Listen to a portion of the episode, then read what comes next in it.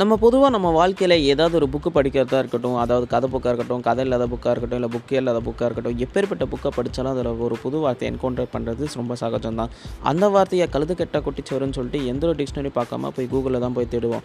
கூகுளில் போய் தேடும்போது அப்போ தான் திடீர்னு ஒரு பாப்பா பேடு சம்மந்தமே இல்லாமல் சம்மந்தப்படுத்திக்கிற மாதிரி பாப்பா பேட் பாப்பாகும் ஷக்கிலாவுக்கும் சக்திமானுக்கும் என்னடா சம்மந்தம்ன்ட்டு போட்டு வச்சுருப்பான். சம்மந்தமே இருக்காது. அப்படி என்னதான் அதுக்குள்ளே இருக்குன்ட்டு ஒரு எண்ணத்தோடு உள்ளே போய் பார்த்தா இந்த மெசேஜ் நாலு பேருக்கு நீ நாற்பது நிமிஷத்தில் ஐ மீன் நாலு நிமிஷத்தில் ஷேர் பண்ணலனா நீ நாக்கு தள்ளி சாவுறது உறுதினு அப்படின்னு சொல்லியிருப்பான்.